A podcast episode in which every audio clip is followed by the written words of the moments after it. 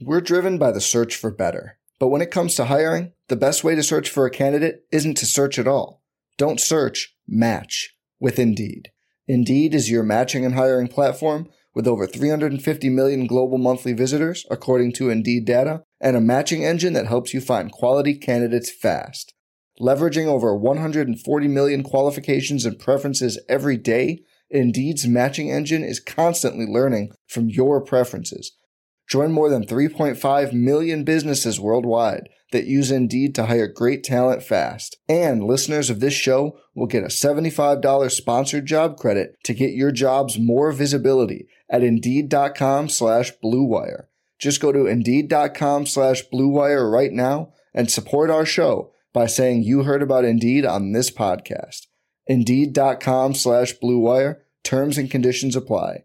Need to hire? You need Indeed. This podcast episode is brought to you by Coors Light. These days, everything is go, go, go. It's nonstop hustle all the time. Work, friends, family expect you to be on 24 7. Well, sometimes you just need to reach for a Coors Light because it's made to chill. Coors Light is cold lagered, cold filtered, and cold packaged. It's as crisp and refreshing as the Colorado Rockies. It is literally made to chill. Coors Light is the one I choose when I need to unwind. So when you want to hit reset, Reach for the beer that's made to chill. Get Coors Light in the new look delivered straight to your door with Drizzly or Instacart. Celebrate responsibly. Coors Brewing Company, Golden, Colorado. This is Greg Olsen, here to tell you about my new podcast, TE1. On the show, I had a chance to talk to my fellow tight ends who have revolutionized the position from an extra lineman to a dual threat superstar. And just like my guests have changed the game, this year, NFL Sunday Ticket.tv is revolutionizing your NFL viewing experience. Stream all the live out of market NFL games every Sunday on your favorite devices and never miss a moment from your favorite players. Visit NFLSundayTicket.tv and use the promo code GREG88 at checkout and get 15% off your subscription. That's NFLSundayTicket.tv and the promo code GREG88. Subscribe to TE1 and get NFLSundayTicket.tv an unmatched dual threat.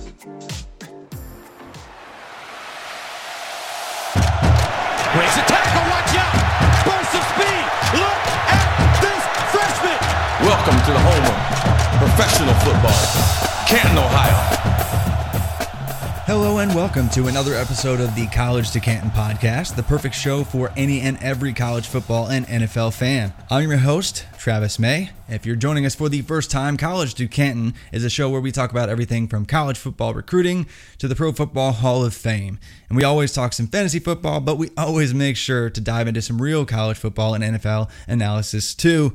And last week, we talked pandemic proof prospects, players that have done enough to lock up some future NFL draft capital already, and some others that desperately need some sort of season still to prove their worth to NFL franchises. And this week, my special guests and I will be talking about the state of college football right now, what we want to see come out of it, what happens without a season. And then on the back half, get into some college prospects and NFL drafts again, but in a unique way. We'll be drafting our top 10 college football teams based on how well we think their current players will do in the NFL. And I'll break that down more in the back half of the episode with my second guest. But first, I am joined by a very special guest today, Braden Gall, at Braden Gall on Twitter. If you've listened to sports radio around Nashville, Tennessee, or on, on ESPN radio, SiriusXM, or tuned into Athlon Sports Cover 2 podcast, you may already be quite familiar with his voice. But Braden, thanks for joining me and welcome to the show. Yeah, sure, man. Good to be here. Always love talking ball, for sure. Yeah, it's it's a blast. Uh, hopefully, we get to see some ball here pretty soon. Uh, I think we were probably uh, more confident about that about you know even a, a, couple weeks ago when schedules were still dropping, and we thought we'd actually you know even what five six days ago we were hearing about yeah. Big Ten scheduling. So, but first off, we have a lot of listeners that that fancy themselves experts on college and NFL, and I'm sure some would even aspire to get into sports media professionally. So, can you, Braden, just talk briefly about your background and journey into college football and, and sports radio life uh, overall? Wow, um, man, it's been it's been so long. Um, I, I, it's funny. I got I was an advertising major uh, in college. I had a broadcasting and business double minor, so I was dancing around the idea of of sports media without actually knowing I was doing it. Hmm. in, in terms of study, I played every sport growing up. I you know had a, a small some small offers to play football and just was going to go to college to go to college. So I ended up at a big big state school and was working at a rock and roll station because I fell in love with radio and was doing you know promotional guy. I was out at the gas station like, come on by, like you know, you know that whole thing, and Oh, you know, nice. donate money for the schools, school supplies, and you know, on stage doing stuff like introducing bands and, and uh, like special events and stuff. So I was like sort of learning the business through music, which has always been a huge passion. And then you know, a lesson that I, I think everybody should learn in radio in particular, which is that the format can change instantly and everyone can lose their job. A hip hop channel that I that was in, the, un, in under the building that I worked in changed to a sports channel like overnight. Like one weekend, they decided to go from hip hop to sports, and so everybody I knew clearly on the hip hop channel wasn't going to work. They asked me like, "Hey, do you want to learn? You want to be a producer? Do you want to do some stuff on this sports channel?" I was like, "Hell yeah, absolutely." Started producing a, a midday show, like, like a two-hour lunch hour thing, and then randomly a fill-in host worked at Rivals.com and took my resume in to Rivals. And like three weeks later, I was moving to Nashville to to work for Rivals.com, and Wow, that got me started at Sirius, and then Athlon hired me, which is also headquartered here. It's just a, a weird. Nashville's just a weird place for college athletics. Yeah, Athlon Sports has been headquartered here. Rivals.com was headquartered here. 24 7 Sports was headquartered here.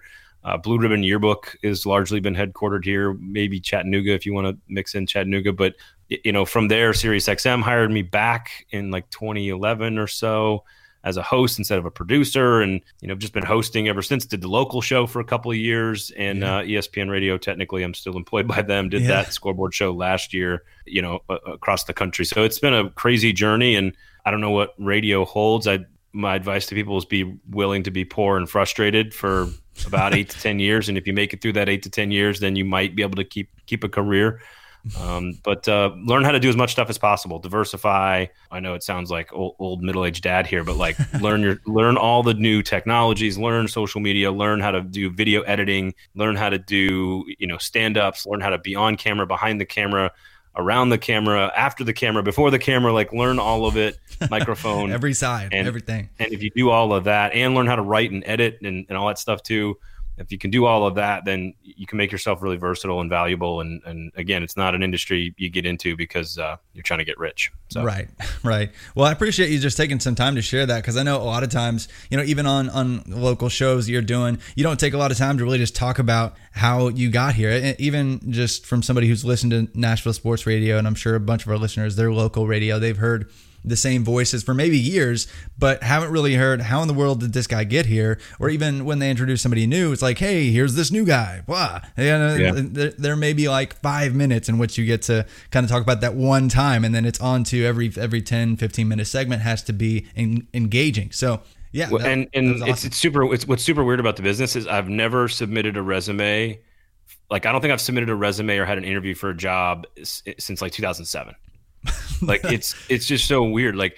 SiriusXM just said, "Hey, we want you to do a show and, and throw you out there by yourself for the first time ever on national radio and see if you can do it." And I was like, "Okay," and I've been Yeah. hosting ever since. uh, It actually was my I think it was my 30th birthday actually, and then uh, you know we went to our local station here. A friend of mine wanted to work together, so we went to them and said, "Hey, you guys are just you know running syndicated content in the morning. We've always wanted to work together. Let us work together." And they said, "Okay, well, we'll give you guys a chance." And it ended up being three years and a cup run and an AFC Championship run and like all this crazy cool stuff that I'd never experienced before. And and ESPN, the biggest giant in all of sports. You know, I, I talked to my. He called me. We talked, and and like without even a conversation, without even an interview, without a demo tape, without a reel, without anything. By the like within ten minutes, he was like, "So we uh, we do one year contracts and blah blah blah blah blah."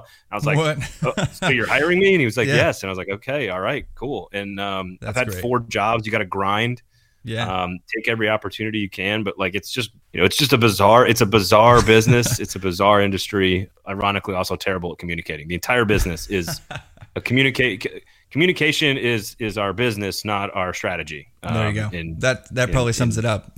sports media they sports media people do not know how to communicate it's insane You know, it's it's funny. Even like in prep for this show, I was I was finding myself miscommunicating just about. well me too yeah, so that, that's perfect. That's fantastic. But before we dive in, into more just kind of uh, you know future prospects and and the state of college football, I do want to jump in and into the uh, this week's FFPC stat attack. The FFPC is the best place to play fantasy football leagues season long. Uh, since the 2016 NFL draft, there have been 22 quarterbacks drafted inside the first three rounds. 15 of those 22 quarterbacks logged at least one season above nine adjusted yards per pass attempt. And since 2017, 13 of the 16 that have logged at least one year above nine adjusted yards per pass attempt. And this past year, all five day one and day two quarterbacks logged at least one of those such seasons in their college career. It's it's interesting to me to see that progression and that growth in that direction. And that's your FFPC stat attack of the week, myffpc.com, the home of season long fantasy football. But, really, we're seeing more and more analytics in football and analysis and teams bringing on analytics and analytic type minds and really hiring full-time staff and going in that direction.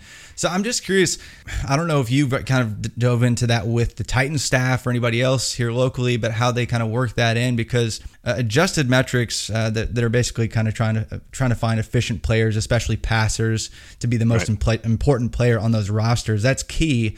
So have you have you talked to anyone like locally about how that's changed? yes, not just football, and um, a lot of it is probably off the record. Uh, right. I, I, would yeah. say this: I think every decision maker on a professional personnel level. So, if you want to talk NFL, if you want to talk NHL, if you want to talk certainly baseball, we know baseball is huge in, into this world with the, the the massive sample sizes of data.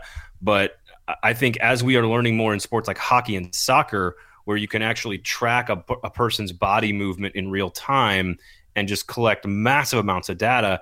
I think work rates and things like that for those two sports are very, very big contributors to decision makers. I think every every t- like every coach may not be you know all in on analytics. There, there's varying degrees of, of of but every staff has somebody handling it, right? Sometimes the coach is the super nerd. Sometimes it's the guy down the list that's the super nerd. Yeah. In soccer, generally, and on MLS teams, the technical director, who is the GM of the team, is very, very, very deep into analytics. Um, and so I know Mike Jacobs at Nashville SC is really big into that stuff. Peter Laviolette for the Preds used to be very big into that stuff. And not necessarily him, but his staff. Yeah. Uh, I know Jon Robinson and the Titans are big into that stuff. I think the further you get with resources in college football, the more you're, you're you you have the ability to do that. I'm not sure the head coach at Akron has the budget to have a big analytics staff, but that's just a that's just a budget thing. If he if, yeah, if he absolutely. if he could, he would, right? So I think you know with football it's a little different because it's such a game of there there's so much chance involved with football, unpredictability. You you could 10 guys on the field could execute perfectly and and one the 11th guy takes one wrong step and all of a sudden the play completely falls apart and so it's it's it's a little bit trickier but i I'm a huge yards per play guy. I think yeah. I've been on the yards per play, and I know there's there's further steps and evolutions of the yards per play. You already used the adjusted there, right? Yeah. So I think be, being early adapter to going away from total yards per game and just moving even just to yards per play, even I think was a big step for most college football fans and, and NFL fans. NFL is a little different because the gaps are far smaller, but yeah, I, I think just how efficient are you on each play? Was a big transition for me probably f- probably five or six years ago. And I, just how looked, people talked about it with you like just... yeah like everything that i did when i first started as a college football fan or even you know in the media 05 06 07 it's all just yards per game yards per game yards per game points per game points per game it wasn't about points per trip inside the red zone or the green zone or the 40 yard line. It wasn't about explosive plays. It wasn't about, you know, how efficient you are you on first down because that's going to dictate how many times your drive will end in X number of points. Like it, it, wasn't ever about that. And then I think, and I don't know if it's tied to the spread offense changing the game and proliferating it, it a little be. bit more. It might but, be a little maybe, bit. probably it is because if you're going to run 85 plays a game versus 55 plays a game, there has to be a way to compare those two teams from an efficiency standpoint. And that is where yards per play came in for me. And I think probably right around the zone read with Rich Rod and Mike Leach's system of the air raid being so popular, you know, 2010 ish, so maybe even 10 years now, I, I, would say I made a big switch from I don't really care about yards yards per game. Like I don't right. care if you had 480 yards. Like I don't care. Like how'd you get how there? many play? How, yeah. how'd you get there? How many plays did, did how efficient are you on every snap, offensively and defensively?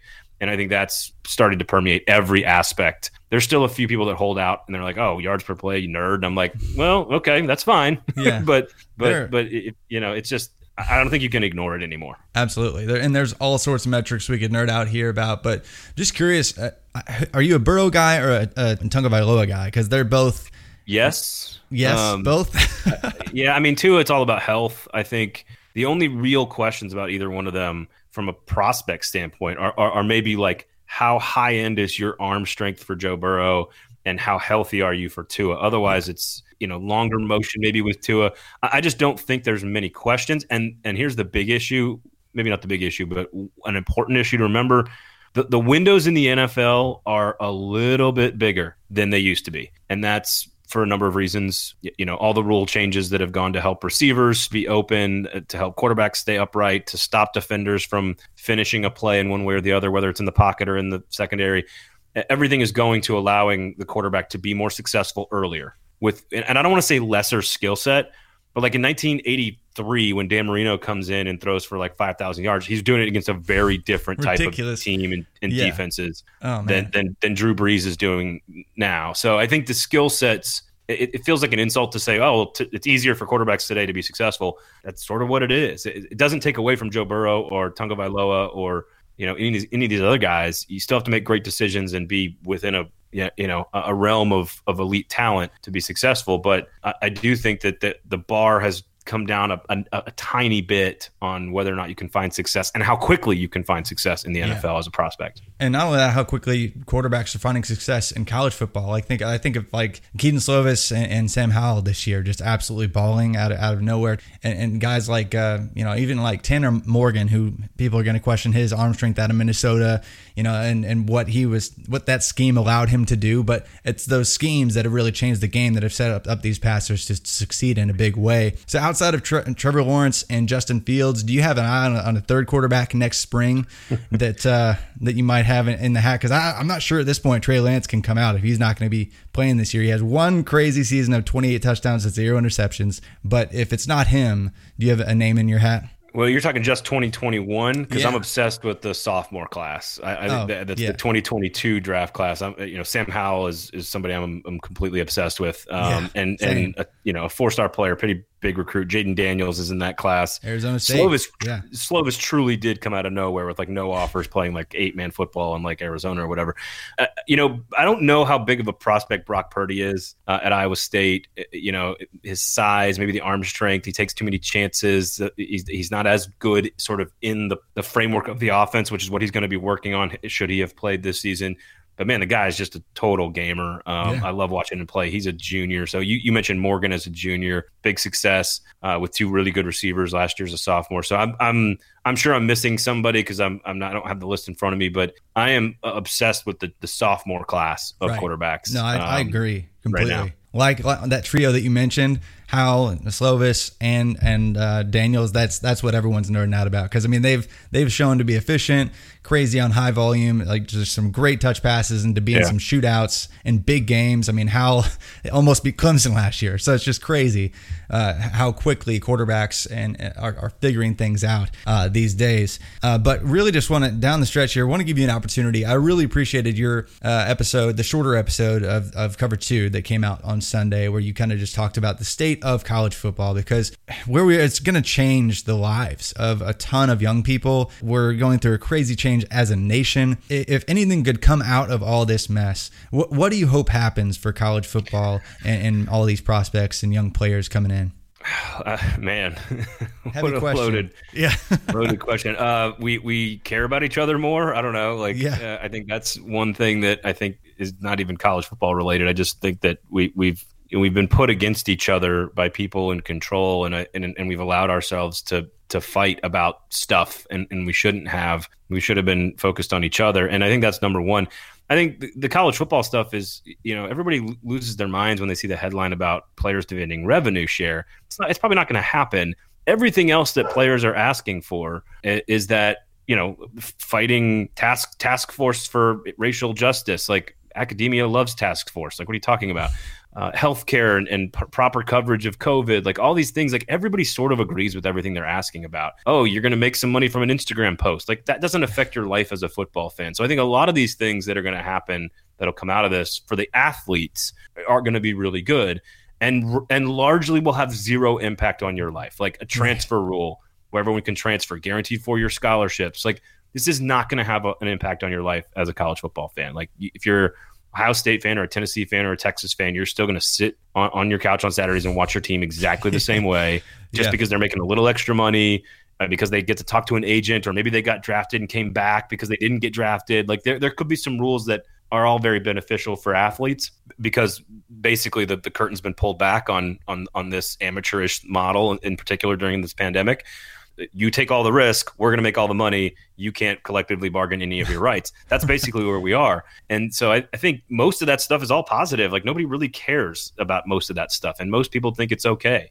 Again name image and likeness is part of that. I, I don't think revenue is ever going to be a part of that but you know we we can see I, I think the, the stuff that will have an impact negatively on college football writ large is is maybe more uh, pro programs in the middle tiers, the UConns of the world, like these programs that are gonna have to cancel football for a year, or you know maybe not have football in a couple of years because it's just Yeah. not it's just too expensive to manage at the lower level when you're not generating the same level of revenue as an Alabama or an Oklahoma. So I, I am concerned that you know we've expanded from like 110 to 130 over the last 20 years in, in the FBS highest ranks of college football. I'm concerned that we come back in two years or, or whatever, and it's it's down to 105 or something like that. That's what I'm concerned about is G5 teams that can't afford to to stay afloat. So that that Yeah. that's a concern. We could earmark money for them if we needed to. That would, in theory, be trickle down economics if that really actually worked. Uh, but it doesn't, and and so the big programs keep all the money and advantages for themselves and make bigger waterfalls and sort of trimming that excess. I think is also something that most people don't care. Like, and, and that's the other that's another difficult topic about this. All that excess spending at the highest levels you know, a lot of that is benefiting the athletes, frankly. When you get a barber shop and a you're living in a five star resort at Oregon or Texas Yeah. A&M or oh, whatever, man. like some of that money is just going back into the athlete's experience in life, and that's that is a good thing. So you want to be careful not to take that away. Waterfalls, really, like how tall do we need a waterfall to be? Like 112 Yeah. feet, And- and 95 feet. Fans don't Bonus- care about that, you know. Like, Yeah, like, like bonuses for six and six bowl appearances, like for athletic directors, like give me a break. Bonuses for academic, come on, like this stuff is you could fund like sixteen women's programs with like a bonus for going to the Independence Bowl when you're Mississippi State and you're six and six. Like it's just that, that doesn't need to happen. That These guys make millions of dollars. It doesn't need to happen. Absolutely. Well, I, I hope that there are some good things that come out of this. I, my hope is that there aren't, you know, there isn't this backlog of of incoming recruits, and it kind of messes up their scholarship offers. There's all these things that they're talking about, and, and I, I hope, I guess, what would be interesting is if players could speak into their own value, and they could get the name and image likeness thing figured out, and they do actually figure out the one time transfer, and they do kind of really serve the players even better. But as as fans, it might not necessarily affect us a whole lot. But how we kind of talk about nerdy fantasy football and and prospect analysis and things, I think the transfer rule, among other things, could kind of change it because. Sure. A huge part of what we do as like super fantasy football nerds is like we dive into like production profiles. And so transfers could really throw a wrench in that. But a- as long as there's more flexibility and more power to the players, I'm all for it. That's Yeah, that's- yeah. If, that's J- if JT Daniels wants. was eligible immediately at Texas Tech versus Georgia, I mean his fantasy value is very different. So Right. Yeah, exactly. Exactly. But anyway, Braden, I, I, I appreciate you uh, stopping by, just talking to me about some sports, about how you Sure, got to where you were, some state of college football stuff, everything. But uh, really looking forward to what's what's next uh, for you. Just what we were talking about pre-show. I wish you the best as you're uh, working on something big. But uh, thanks again for your Stay time. tuned. Yep. Yeah. Any anything else you want to kind of plug or before you? Uh, No, just uh, yeah, just check out the Cover Two podcast there. Uh, college football, all one thirty. Rate, review, and subscribe. You know, follow me on Twitter at Braden Gall, and keep your head on a swivel. So awesome. All right, thanks, man. You have a good one. yeah, absolutely, you too. Well, all right. That was Braden Gall at Braden Gall on Twitter from ESPN, Sirius XM, and Athlon Sports Cover 2 podcast. On the other side, I'm joined by another guest giving you a two for one this week. We'll be drafting our top 10 college football teams based on how we believe their current players will do in the NFL and breaking down some exciting players. But first, a word from our sponsors. Sunday, Sunday, Sundays are coming back in the NFL. With NFL Sunday Ticket.tv, you can stream every live out of market NFL game every Sunday afternoon on your favorite devices. Plus, Red Zone and DirecTV Fantasy Zone channels. Never miss your favorite teams and favorite players. No matter where you live, NFLSundayTicket.tv is your key to the most glorious Sundays ever. Use the promo code BLUEWIRE at checkout to get 15% off your subscription. Visit NFLSundayTicket.tv and use promo code BLUEWIRE. Have you ever heard of DealDash.com? It's the best, most honest bidding site where you can win things you'd never expect at a price you'd never believe. They have over 1,000 auctions every day on electronics, appliances, beauty products, home decor, and even cars. Here's how it works. It's like an auction, but every item starts at $0 and only goes up 1 cent every time you bid. The kicker is that auction clock restarts after just 10 seconds. That means every time you bid, everyone else has 10 seconds to answer or the item is yours. If you go ahead and buy now, Deal Dash is offering our listeners an extra 100 free bids upon sign up on top of their other discounts. Go to dealdash.com and use the offer code RotoViz or go to dealdash.fm slash RotoViz. That's D E A L D A S H dot FM slash RotoViz. Okay, so guest number two. I am joined by Shane Hallam at Shane P. Hallam of the Devy Marketplace podcast. He does some Devy and Dynasty analysis for Fake Pigskin and NFL draft work for DraftSite.com. Welcome to the show, man. Hey, I appreciate it, Travis. I'm I'm definitely a big fan of the show, so I'm happy to be here and and talk some draft, talk some college football. It's always a good time. Oh yeah, absolutely. And it was it. I don't know when that was. I guess it was probably about time flies and, and, when we're in this pandemic, but it was probably I guess two months ago uh, that you and I were on the Devy Marketplace podcast together. I think that was actually even before you were co-hosting that uh, with with right. uh, Kane over there. Uh, but yeah, glad to have you on. I always enjoy talking college football. For guests that aren't familiar with with Shane, uh, he and I are some of the biggest nerds on the planet when it comes to weird fantasy football formats. And uh, some of you know that I, I, kind of named the podcast after this format called College to Canton uh, Fantasy Football. So the, the show is going to be a little bit split here. It was kind of more real football focused on front end, a little bit more fantasy football on the back end. But we're going to have a little draft here, a little fantasy draft, I guess we could call it, of our top 10 college football teams that we believe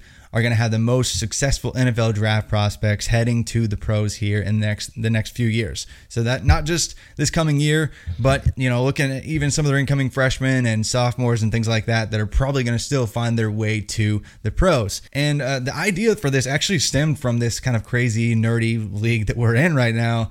It, it's 100 rounds of drafting players that are currently still in college, and we don't even start keeping points until the year 2022.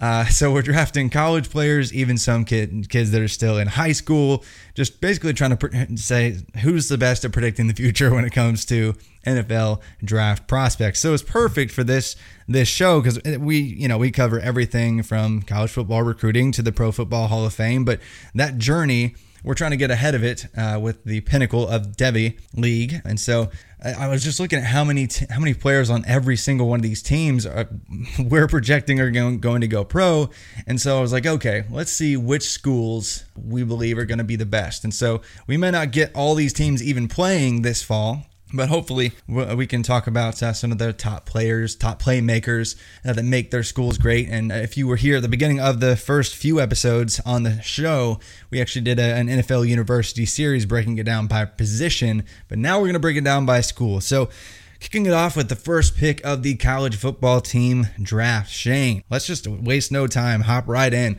With your first pick in the college football team draft, who are you going to select and why? I, I, th- I think there's kind of a, a big three here, but I, am going to take Alabama. Uh, I think it's just kind of the safest choice in this draft. I mean, a quarterback, you're getting Bryce Young, who, who's my favorite freshman quarterback coming in uh, in that Pinnacle League. I drafted him in the second round. I just think this is he's a, a more athletic Tua, and so I, I think you get him, and even Mac Jones. I think could could get drafted, could be a Greg McElroy type. Uh, I mean, running back, Alabama just churns out NFL talent. Najee Harris, Trey Sanders. I like the freshmen coming in, uh, Roydell Williams and Jase McClellan. And then we, we know about those receivers. And Devonta Smith's going to be a first round pick. Jaylen Waddle's going to be a top 50 pick. I, I think John Metchie is a sophomore that can do some damage. And, and I, I, think their defense is what really sells me, right? Um, because you have Dylan Moses, who I think is going to be a high first round pick. Patrick Surtain is going to be a high first round pick. And then I like some of the younger guys that they have. Shane Lee, uh, someone that took over from Moses last year, played really well. Uh, I think he's going to end up doing something. They have some some good defensive line prospects. So to me, I think Alabama's the safest, and I trust Nick Saban and that staff to develop guys that that I don't even necessarily think are NFL prospects yet, guys we haven't seen play, uh, maybe incoming freshmen that are lower stars. We see that happen a lot. So if, if there's a team I trust over the next four years to continue to be dominant and churn out NFL talent, uh, Alabama is my number one. Yeah, absolutely. I mean, and it's not even just like the like you said the, the fantasy picks. It's like the real both sides of the ball, defensive and offensive. Alabama's just been knocking it out of the park from a recruiting standpoint, from just actual college results and wins, and and then just both sides of the ball. They've sent tons of players to the pros. Uh, their defense has been lights out. I'm excited to see what comes of that. Pick two, I thought you were going to go with Alabama, so uh, pick two is is tough. Uh, but I, I think I'm actually going going to go with Ohio State, the Ohio State, even though I'm a Purdue fan and, and it pains me to say it. They, they just keep on cranking out some good talent. And really, if you look at t- the top of the 2021 NFL draft, they've just got obviously right out of the gate you got justin fields going pro probably going to be a top five pick even though he has one season to his name and then you've got i mean guys like wide receivers that we're looking forward to chris olave garrett wilson they just brought in a, a few other freshmen that are all incredible with Jaxon Smith-Njigba, julian fleming Gee Scott Jr. And then, and that's just, you know, the fantasy football names. But I mean, on, on both sides, they've got some great playmakers. Shaun Wade at corner is supposed to be a first round pick perhaps next year. Although he did get absolutely burnt. I'll never forget how, how bad he got burnt by Rondale Moore a couple years ago. Oh, but yeah. uh, he, he is looking like a first round corner. But they've got some some recruits that are coming up that are just incredible as well. Uh, so I have to hang my hat on uh, a Big Ten school, maybe the only Big Ten school in this draft, perhaps. But but it's just a bunch of guys that I'm really excited about there. But kind of backtracking, who are you most excited about uh, on Alabama right now, just for fantasy football purposes? I, think for fantasy football, I, am excited about Devonta Smith, and and I, I think he's just a, a, rock solid prospect, such a good route runner. I mean, the production last season of getting nearly 1,300 yards, mainly focused in the SEC, that just doesn't happen uh, when you look back. Outside of Ja'Marr Chase last year, Devonta Smith was the best receiver in the SEC in terms of production. You know, I, I even went back kind of looking at the Julio Jones and the the AJ Greens, and that doesn't always happen. So I think he's kind of one, one of those those really safe guys in Alabama that that's gonna uh, gonna gonna crush it. I think NFL teams are just gonna love the consistency and and him coming back if if they play I think there's no doubt he's going to increase the stock and, and could be the second receiver off the board. Yeah, absolutely. I, I could see him going really early, as, like you said, as early as probably the second wide receiver. I think Ja'Marr Chase for LSU is probably the, the safest wide receiver uh, next year. I just what he did last year, it was just you can't even really compare him to any wide receiver because it's just there's almost no one who's had a, season like me. I mean, Joe Burrow had the best quarterback season ever. Ja'Marr Chase very nearly had the most incredible wide receiver season we've ever witnessed, right? I mean, it's just insane. But De- Devonta Smith outproducing two first rounders last year, Jerry Jeudy and Henry Ruggs. Uh, posting like an adjusted production index like already like if he was drafted today among like drafted NFL wide receivers it would be in the 70 something like 71st percentile above well above average producer uh, amid nothing but five stars and four stars and crazy athletes. That's that's just impressive to me. And and what I've been d- diving into here lately, just looking at uh, some in depth other stats. It's been fun to see how the NFL has just chased after speed. It's just been nuts to see like you know guys like Tyreek Hill blowing it blowing it up, and then the Chiefs panicking when they thought they were going to be without him, perhaps, and then getting Mecole Hardman, and then you've got uh, you know John Ross a few years ago, four two two, people freaking out over speed. Henry Ruggs with him with his speed, really objectively speaking, he's a good wide receiver, but major reach uh, in comparison to the other wide receivers in this class because it's speed. But also, I found that the NFL loves YAC and they love guys that, generate YAC at a high clip. And Devonta Smith, among all Power Five wide receivers last year, was first in YAC generated per target. So if he does that again, the NFL is just going to be enamored. Could rise up into that Ja'Marr Chase tier uh, for some real NFL decision makers just based on that alone. I was digging into that stat YAC per target in the past four years, and consistently every single year, like the top 20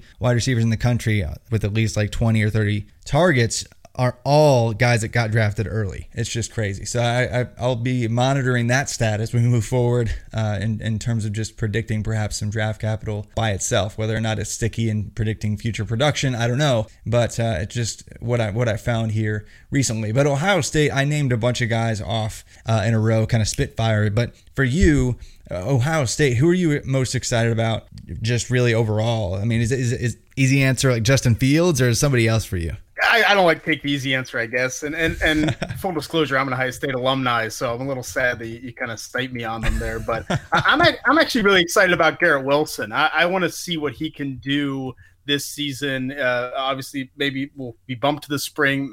Maybe we'll hopefully see him. But even if not, in a year, he's going to be a junior. And he was such an electric athlete and player in high school. And I think last year we started to see him really develop into a big time college player later in the season and and started to see that this is this is a guy that's athletic enough and big enough to compete with top cornerbacks. He started to really get a feel for the game, finding holes in zones, uh, really improving his catch technique and catch radius. I thought his body control was getting really good. He was kind of on that verge of breaking out. If it, you know, if, if, if the playoff was was eight games instead of two games or four games instead of two games, I think we would have seen him become kind of a superstar on the biggest stage. So I, I, I really wanted to see him this year and see if he could uh, almost even pass Chris Olave, perhaps as the wide receiver one for Ohio State with Justin Fields there. Uh, but I think even in the future, I, I mean, Ohio State just has a factory. CJ Stroud's going to be coming in and Kyle McCord. Uh, so they're going to have quarterbacks there. And I think Garrett Wilson's going to be able to really light it up and, and maybe be one of the best Ohio State wide receivers that we've seen in a long time. Yeah, and, and they've had some crazy good ones too over the years. I mean, when you look at uh, the the real wide receiver you debate, I mean, they're up there uh, just in about every single way you can measure. I mean, when you look at draft capital, they've had 12 wide receivers drafted in the, in the top 100 since the year 2000. Uh, and since 2000, they are number one in, fan- in fantasy points scored from their wide receivers in the NFL. So, yeah, they've been churning out wide receivers that produce at a high level. So, yeah, I, if I'm going to believe in any type of wide receiver, might as well just be another Ohio State guy. So, yeah, I, I like Garrett Wilson quite a bit. I'm personally super excited about Fields. I really wish we got to see another year of him developing just because he has such a short resume. I mean, he really has one full season in college, kind of junk time at Georgia. That that's all we have to go off of. But we we're still so confident that he's going to be a, a top five pick. Just somebody who um, didn't come out of nowhere because he knew was he had that talent, but kind of came out of nowhere because wow, the dude only threw like two picks to five bajillion touchdowns last year. Uh, so crazy talent. I'm excited to see what happens with Justin Fields at the next level. I, I think his ceiling may be as high or higher uh, than Trevor Lawrence uh, and his ceiling. Speaking of, I, am guessing I know what your next pick is going to be. We've got Alabama, yeah. Ohio State, pick one and pick two in the, the college football team draft. So who's pick three here for you? Uh, yeah, it's pretty easy to just take Clemson and, and plug them right in, right? I, th- I think these three are, are a step above the others when you're talking about the the greatest quarterback prospect since Andrew Luck and Trevor Lawrence. It, it kind of helps kick it off, but you know, e- even the freshmen coming in as or as we affectionately call him on the Devy Marketplace, DJ Ukulele, um, is is and Travis gets angry. I, but I hate that, um, but that's okay. Know, but I mean, he I mean he's he's a, a, stud. So now they're just going to go from one stud quarterback to another. I, I, think Justyn Ross was such a good wide receiver prospect, and obviously with it with the neck injury and you know what was found there, hopefully he'll be able to play again. Hopefully he'll just be healthy again. But even without him, you know, you, you you can't downplay Travis Etienne probably going to be definitely going to be my top running back in this upcoming draft. And I think he'll probably be the first one off the board, potentially a first round pick, just with that speed and that vision. And they're bringing in a five star running back and, in Demarkcus Bowman, who's apparently lighting up camp for yeah. them. So the Clemson just kind of reloads everything. You know, at receiver outside of Ross, I think they have a number of guys that could really step up and become NFL prospects. Joseph Ngata, Frank Ladson, even Mark Rogers. So I think we'll see some of these players emerge. And I mean, defense is like the, the same way. Uh, they have, uh, to me, a two stud defensive linemen, Xavier Thomas and Tyler Davis, who are two potential first round picks. And then they're, you know, they're bringing in freshman Myles Murphy, who's uh, uh just a five star stud. So I, you know, I, I think this is a team that that has finally gotten to the point of reloading. And as you talked about in some some of these college U um, podcast episodes, Clemson kind of has just recently come on. We, we yeah. think, I think we, I feel like I think of them and I'm like, oh, this is a team that's been dominant forever. But man, this is new and they're not going away anytime soon uh, with with NFL talent. No, they're not going away anytime soon. I mean, but when you look at their actual production in the NFL from you know the fantasy relevant positions, they uh, since since 2000 they're actually barely in the top 30. Like they're 28th and fantasy points scored from like quarterback, running back, uh, wide receiver, and tight end. But in, since 2010, last 10 years or so, they've kind of come on strong up to 11th. And in the past five years, they're eighth uh, we've seen the draft capital start to come and just start to flow for a bunch of these guys. And we're going to see it again with Trevor Lawrence being selected probably first overall next spring. We're probably going to see Travis Etienne at running back being drafted early next spring as well. He just, I mean, puts up ridiculous numbers, averaging almost eight yards per carry in his entire career, having like more than five yards after contact per carry last year. Just absolutely absurd, showing his strength and balance uh, just to continually add yards after contact for a guy who actually is actually, he's just recently trimmed down to about 200. I hope he kind of adds some NFL weight. Uh, by next spring because we don't really see a bunch of guys uh, succeed at, at a lower weight. Uh, but man, they've been just killing killing it uh, at the wide receiver position. Uh, their defensive line has been insane, and really hats off to their recruiting because that is that that is what has changed the game for them. They were not in the the stratosphere of the, the top tier programs until like the past six, seven, eight years. But when you look at the the college football era, you know, like basically you know, it started in 2014, but you know, the recruiting classes that impacted the 2014 playoff were still like 23, 2013, 2012. Like they've been cl- slowly climbing up the board every single year, and they've just been getting better and better. And really, hats off to Brent Venables, uh, the guy who is one of the best defensive coordinators in the country. And at the same time, since 2014, since he joined the staff, he's brought in 45 players to their team. So it's just Brent Venables. So when you look at the impact of college recruiting on wins and the, the impact of wins on recruiting and that circular momentum that they've been gaining, it's just un, unreal. So I think that's a pretty safe program to take a bet on. So top three, no surprises here: Alabama, Ohio State, Clemson.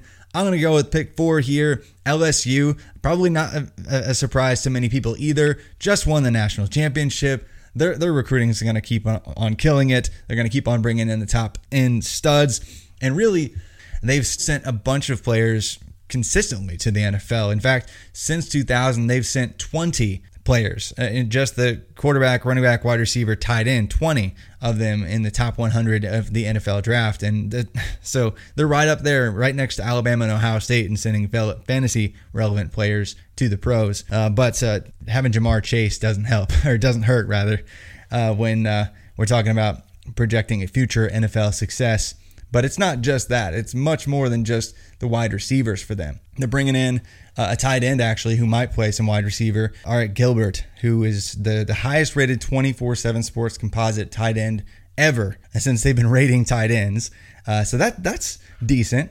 Uh, they've got some decent quarterbacks, but they've been cranking out the defensive backs. They've got maybe the best corner in all of college football in Derek Stingley. Jabril Cox from North Dakota State. He's going to plug in that Patrick Queen role for them this year at linebacker. Could be drafted early right away. Uh, who are you excited about most uh, at LSU? I, I actually really want to see Arik Gilbert. I, am going to be honest with you. Like seeing the, the number one tight end ever in terms of a prospect 24 7. And, and you go down that list of the top tight ends that they've rated. I mean, these are guys yeah. with NFL futures, NFL production, like no joke. It's not like oh, there's a couple busts thrown in. So I mean, I think that's that's a position in college that usually don't think of really dominant players. Um, it just doesn't happen that often. Uh, you, you, look at the guys in the NFL, the Travis Kelseys and the Rob Gronkowski's and Zach Ertz. I, I don't remember them being dominant college players. You know, a lot of teams just don't use the tight end that way. So I'm actually really excited for LSU to have a tight end that can line up in the slot that, that's so big and dominant.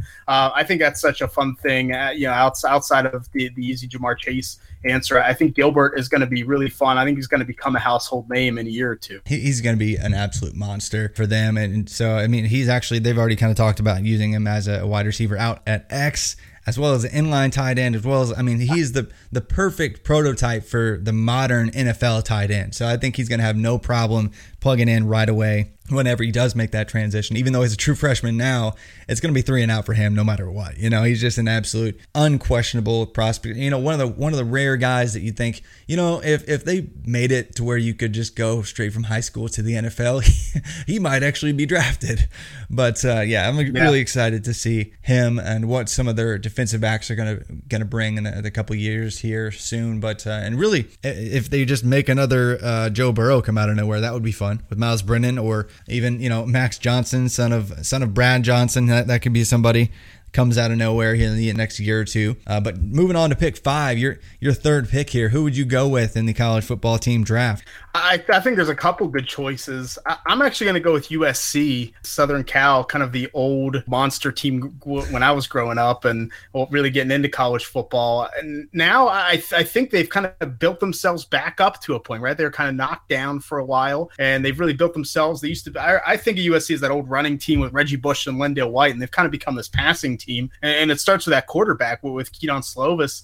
JT Daniels gets hurt. Slovis comes in, and you think, oh, he's probably not going to be very good. He wasn't the, this five star prospect or anything like that. Man, the, the, the kid just he's just lightning accurate, and his ball placement as a freshman, I, I was floored. And this passing game just blew right up. And so I think we're really going to see USC develop even more. Stephen Carr, running back, kind of disappointed, but I think Kenan Christon has a shot at developing. And, and then the receivers are, are, really what what sells me on USC. As Amon-Ra St. Brown, I think will be a top 50 pick uh, in this upcoming draft if he declares pro- probably the best St. Brown of, of the three that, that's been in college football. And, and he's he can play kind of a big slot role. I think I think the NFL can move him outside. He can do a lot of things. And I like the next tier of guys they have: Drake London, Bru McCoy, uh, Tyler Vaughn's very, very productive, and they're, they're bringing in some of the young guys and Gary Bryant and Kyle Ford, even Jude Wolfe, their their freshman tight end last year. I think he's someone that could be an NFL player. And then uh, the defense uh, has some legitimate talent uh, on the defensive line. And Jay Tufele, one of one of my favorite linebackers that's not getting talked up too much. Paula Ea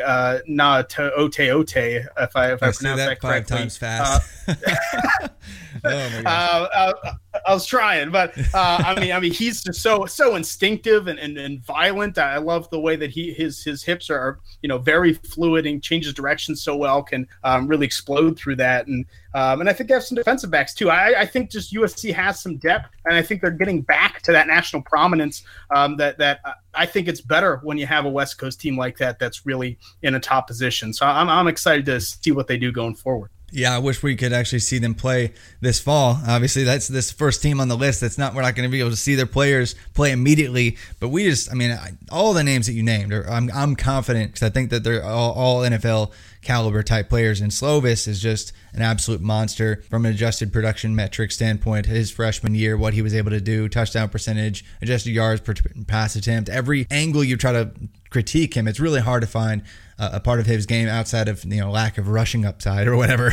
Uh, you know, for future fantasy football purposes, I guess. But uh, just really excited for that offense uh, and uh, saves Helton's job for at least one more year. But uh, moving on to pick six here, I'm going to go with Georgia. Going back to the SEC, that gives me two SEC teams. but uh, you know, it, it is whatever. I, I, live in Nashville, Tennessee area, so I might be, be a little bit biased. But man, they've been killing it in recruiting for the past what 10 20 years realistically no surprise past five years they've been like top three just straight across the board i believe right there tied alongside with like ohio state right behind alabama in best recruiting classes across the board and it shows. Like they've been sending some NFL players uh, on the offense and defensive side of the ball. George Pickens at wide receiver was the best freshman wide receiver in the country by far uh, from an adjusted production standpoint. Like tripled most everybody else's adjusted production numbers across the board for wide receivers. Really excited to see him in a more vertical uh, offense with uh, Todd Monken. And if, you know, if we do see some SEC football, hopefully we do. Jamie Newman, uh, quarterback loves to huck it deep. You can do that with Pickens. So I think Newman could see some draft capital. You can kind of break down his game. I talked to you know we talked about him some with Kyle on the on the podcast last week, but you know he has some placement issues maybe, but he was doing some weird stuff at Wake Forest. So I think he's going to be maybe a day two quarterback, could stick somewhere and get an opportunity. JT Daniels, uh, right behind him, could also be a quarterback, the next one. And then after that, they've got another five star coming in after that, a quarterback, Brock Vandagriff. So they keep on bringing in these good passers. Even Jake Fromm, who didn't have an NFL arm, still found his way and got some draft capital. But on, on the defensive side of the ball, I mean, they've got some monsters that haven't quite worked out just yet. Guys like Nolan Smith, I'm actually really high on Nakobe Dean. I think in limited snaps last year in coverage, he was one of the best coverbacks in the country on running backs and tight ends. There's some uh, small sample analytics to kind of back that up. I think if he's kind of an every down back this year alongside Monty Rice for them, that could be a lot of fun. So I think that they could have a couple early drafts at, at uh, linebacker, and uh, Richard LeCounte is going to be drafted uh, early next year at safety. So they've got a bunch of defensive guys I'm super excited about as well. Uh, so could keep on adding uh, NFL playmakers on both sides of the ball, uh, and they just keep on bringing it in. I think they had what four four star wide receivers this year, just insane. I'm excited for a bunch of players on, on Georgia. I, too bad I'm not a Georgia fan, actually an Auburn fan. but uh, you know, who are you most excited about on Georgia? I, I really want to see Zamir White finally come into his own. I feel like I feel like we've been waiting so long for for this this just top high school talent, and and the injuries really uh, are so disappointing because I think he could have come in last season, and and I think it could have been it could have been even better for him. And I think he was just kind of rusty and trying to trying to come back. And Georgia always uses kind of these bevy of backs backs. I think they have a lot of talented guys. Even bringing in Kendall Milton, uh, I mean, he, he's going to get some play. But I want I want to see Zamir White dominate. I just want to see that happen. I think that possibility is really still out there for him to to be one of the best backs, not only in the SEC but in the country, uh, and and maybe show himself to be a, a true NFL talent and possibly elite talent. So if if you're going to bank on something at Georgia, it's going to be that running game, and uh, I really want to see it come to fruition again. Yeah, and it's funny. I didn't even mention running back, but they, they you know, they're always in that running back you conversation. Uh, you know, having Swift and, and Michel and, and Chubb all come out here recently. Actually, one of my favorite pictures I've ever taken was me like at a Vanderbilt game. It, it was like fifty-two to zero, but I'm like going down, getting the junk time picture right next to the running backs in the background. Just uh, and, and I'm, I got my Vandy shirt on too, so everyone's like, "What is this dude doing?" It's like, no, you don't understand but uh, you, you, don't get it. But yeah, Georgia is my pick. But uh, so we got Alabama, Ohio State, Clemson, LSU, USC. Su- surprising to some, but I don't think so. I think they've been they've been sending players to the NFL for a long time. Georgia, pick six, pick seven to you, Shane. I'm, I'm going to go with Oklahoma. Okay, I, I about time. I was like, when is this going to happen? like it has to, right? I mean, yeah. I mean, when you think about when you got Baker Mayfield and Kyler Murray, right now, now uh, and Jalen Hurts, now Spencer Rattler, finally a, a recruit uh, for this team is going to step in and play. And I'm excited to see what he can do with that high school pedigree and a year to kind of learn the system. You know that Oklahoma's offense is going to produce NFL talent. I think a running back, Kennedy Brooks, isn't phenomenal, but probably is draftable. I think TJ Pledger as well ha- has had some success. Maybe they can find something there. But uh, the receivers, there's a lot of talent that I just don't think has quite developed yet, right? We lost CeeDee Lamb from them, but Charleston Rambo is someone that it seems like a lot of the national draft guys are very high on that can kind of be relied on if he improves his hands and his game a bit. And then we're kind of still waiting for some of these young guys, the freshmen last year, to break out. Jadon Haselwood injured again. Hopefully, he can do something in the future. Theo Wease, uh, Trejan Bridges. I think they have some receivers that can uh, have some talent, even tight end. I think Austin Stogner has an NFL future um, with, with, you know day two, day three kind of draft capital. And Oklahoma has, I think, has some defenders coming up. And, Ronnie Perkins at on the defensive line, defensive end. Jalen Redmond is is a really nice young defensive lineman that can produce. Um, Nik Bonitto at linebacker. So I think I think Oklahoma is kind. Of, I don't say kind of in a rebuilding phase because college that happens very quickly. Yeah. But uh, I think they're young, kind of inexperienced. You know, we've seen just so much talent just thrown out to the NFL. Guys that transferred in go to the NFL. Now we're going to see some of these young kind of homegrown talents and, really see what they can do. Yeah, I, I like it, and, and, I think you really can't argue uh, Oklahoma that value going pick seven. That's crazy. They've been sending some uh, playmakers, fun play, playmakers for fantasy football, like with Marquise Hollywood Brown, CeeDee Lamb. I mean, Joe Mixon still hanging around doing great things. Uh, Mark Andrews, a bunch of guys that we like, a bunch of quarterbacks we like. I mean, they've just been killing it on the offensive side of the ball. Defensively, you know, some some question marks, uh, but really can't knock him at all. But Kennedy Brooks, I mean, he's in line. If they do play a full slate of games this year, he could have three 1,000 yard seasons for Oklahoma. I mean, that's that's some NFL, you know, GM's gonna be like, wait, hold up, whoa, whoa, whoa, wait, why are we not drafting this guy? You know, it's like, you know, like, but so Kennedy Brooks could be an interesting pick. But yeah, Rambo, I like. I mean, dude, his, his name's Rambo. He's gonna be good too. So. How about that for some analytics right there? But pick eight here in the college football team draft. I'm going to go with Penn State, a team that I, I think hmm. is stacked on both sides of the ball, especially for 2021. They have probably one of the most interesting top four or five players of any school, perhaps even without this year for the Big Ten. Journey Brown, controversial running back, but I think he's running back four or five, maybe six at worst if some player blows up this fall. Just he's going to kill it at the, combine. He's going to run a four three something or maybe four four something. Then you got Pat Freiermuth at tight end, who's going to a bunch of people. He, he wears the same number as Gronk, so a bunch of people says you know he's he's the next Gronkowski, and he kind of looks like it too. So one of the best, one of the the top three tight ends next year. I'm really excited about him. But Micah Parsons is the best player on the team. Linebacker uh, is a do it all, just high motor, all over the field kind of defender. So I'm really excited to see what what he does. I mean, like every kind of number you want to get into, like his missed tackle percentage, his, his coverage skills, every even like his pressures, he shows up in the stat stat sheet some. So they're kind of stacked uh, on defense beyond him too. They've got Jayson Oweh, I believe is how you say his name, but he's just an unreal athlete. Runs like a seriously at defense defensive end, they they've clocked him running in the four threes which is just insane. I, I don't know how how valid that's going to be, but in, in, even if he gets sub four five and he's a defensive end, he's going to fly at boards just because he's a he's a lanky pass rush specialist. And then Shaka Toney, I think he's going to uh, get some draft capital also on the defensive line. But they they just keep on bring, bringing some talented players to the NFL. I'm interested to see who they break out for wide receiver because Jahan Dotson is that going to be the guy? I mean, he he reminds me a little bit of Emmanuel Sanders. Uh, can he kind of fill in the shoes of KJ Hamler, you know, after Freiermuth is gone this year. Uh, and maybe things look way different next fall for them. But do you like any players that I've, I've named or others that I've, I've missed at Penn State?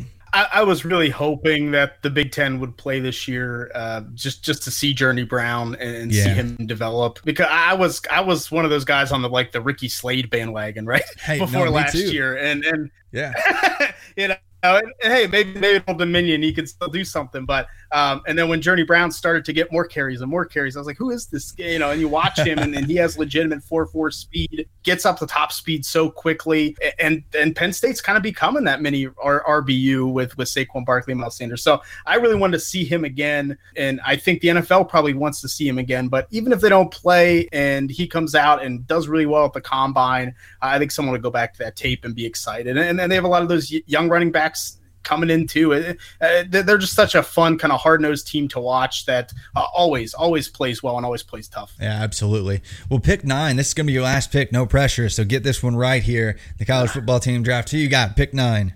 Yeah, this is a tough one. I'm between two, but I'm going to go a little just with a little top heavy team, I think, to me. And I'm going to take North Carolina, uh, which is just kind of going off the board a little bit. But nice. I, am I'm, I'm going to trust in Mack Brown here because I look, Sam Howell I think is the QB one for the 2022 class. Uh, I, I, thought he was electric. I think he is him. Him and Kedon Slovis are going to be those top guys, and and Howell um, has a little bit more of that juice in his arm, and uh, his the zip on his ball is just great. I think he's technically sound for a freshman last season. They really coached him up well, so I'm excited for him.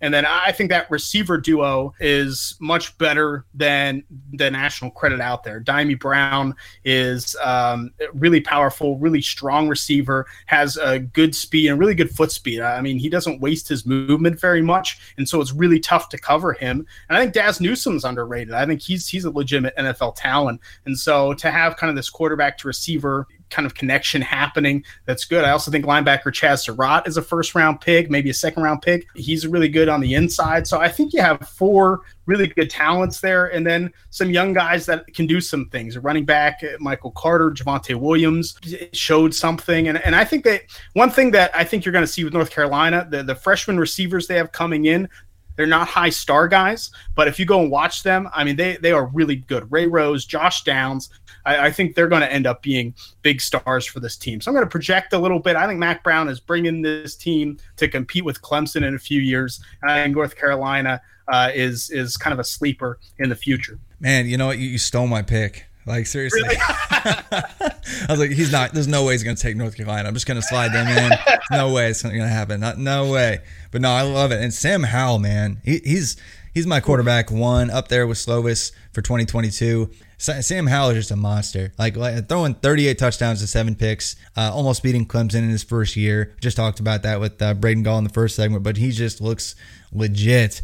I cannot wait to see what he does in the NFL. He's got a little bit of uh, Baker Mayfield in him. He's got that. He's a little shorter. He's not the tall, prototypical passer, but man, he has uh, a lot of uh, good adjusted metrics going for him uh, in his first year as well. I love Dyami Brown. I really hope uh, his drop percentage is a little higher than you want to see, but I really hope both of those guys somehow sneak into day two next year because uh, I think they yeah. both have that kind of talent. Dazz is more of like I think he would actually be better suited to be a slot at the next next level. Dyami I think can be inside or out. I think he has that versatility. I like Dyami a little bit more, but Chaz Surratt is talented, and and really they're bringing in a bunch of fun recruiting classes here in the near future. Uh, even after this year, you mentioned Josh Downs, Ray Rose. I think Gavin Blackwell next year will do good things for them. Kamarro Edmonds is going to be the, the best running back prospect that they've had maybe ever. They're inserting themselves in the the top tier.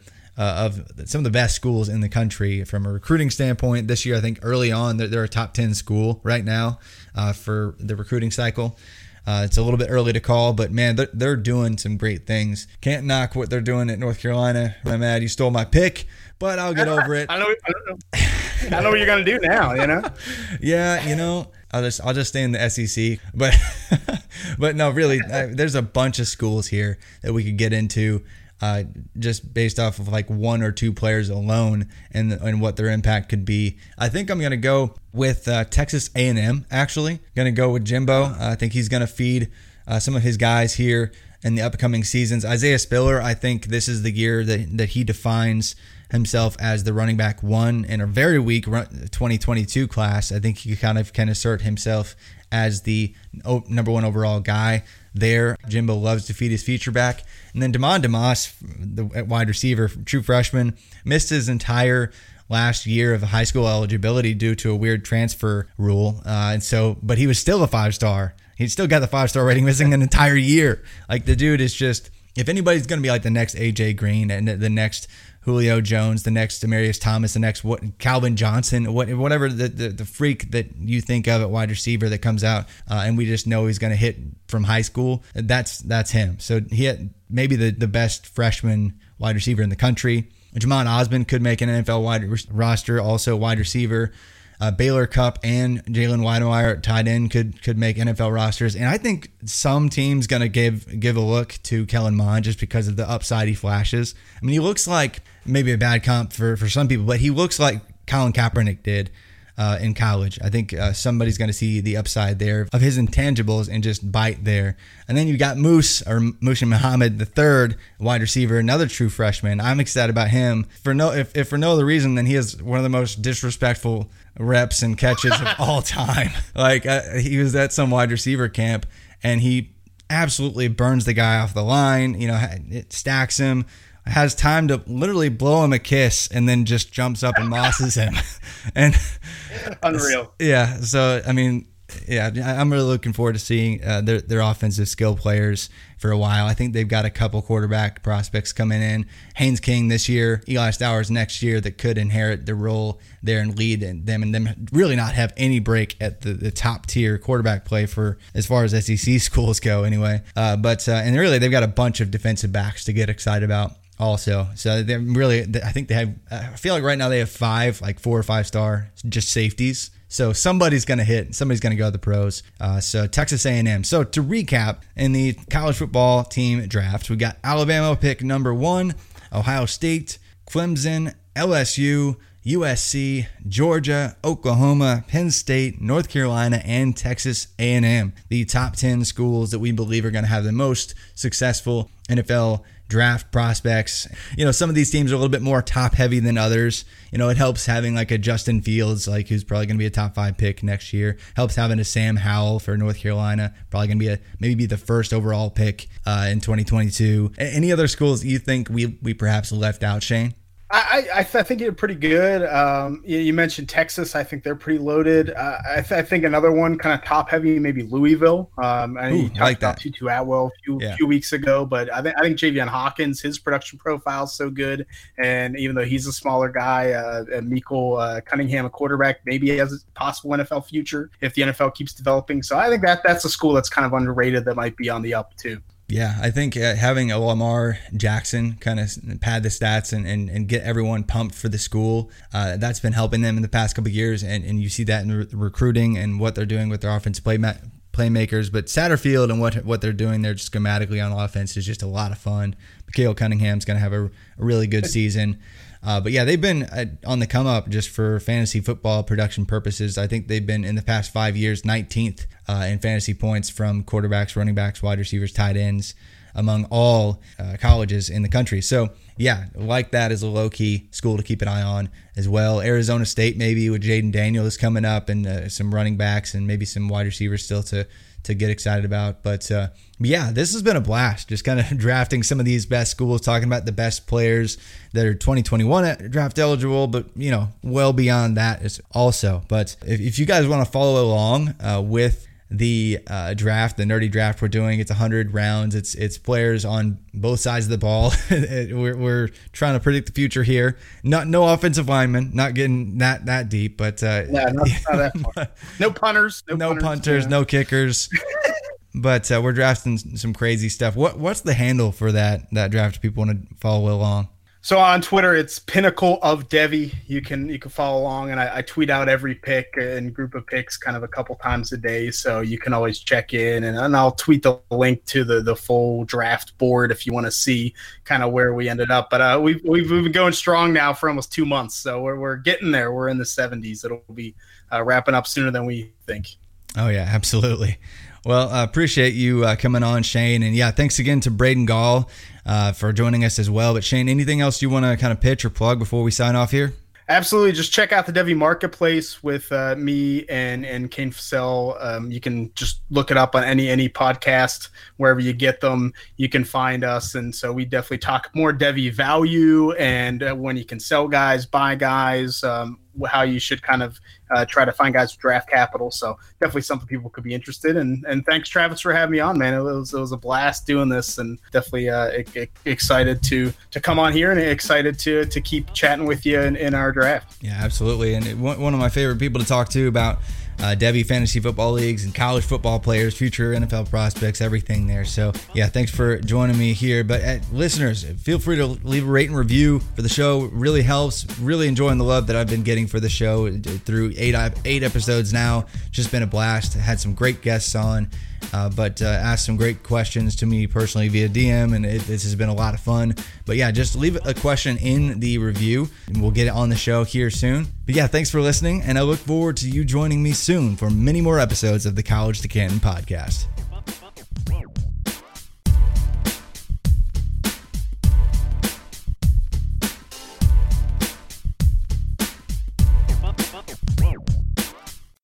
Sports are coming back, and so are your chances to bet on your favorite teams and events. Major League Baseball is back in action, and there's no better place to start wagering than our exclusive partners, BetOnline. Check out all the odds, futures, and props to bet on, all available 24 7. And with the return of sports, BetOnline sat down with former pro players Eddie George, Harold Reynolds, and seven time NBA champ Robert Horry. See what they had to say on what it'll be like playing without fans in a series they're calling Fandemic. Visit betonline.ag for all your odds and up-to-date sports news. Remember to use promo code BLUEWIRE to receive your new welcome bonus. That's promo code BLUEWIRE.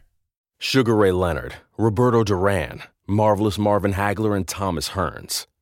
Legends, whose four-way rivalry defined one of the greatest eras in boxing history. Relive their decade of dominance in the new Showtime sports documentary, The Kings, a four-part series premiering Sunday, June 6th, only on Showtime.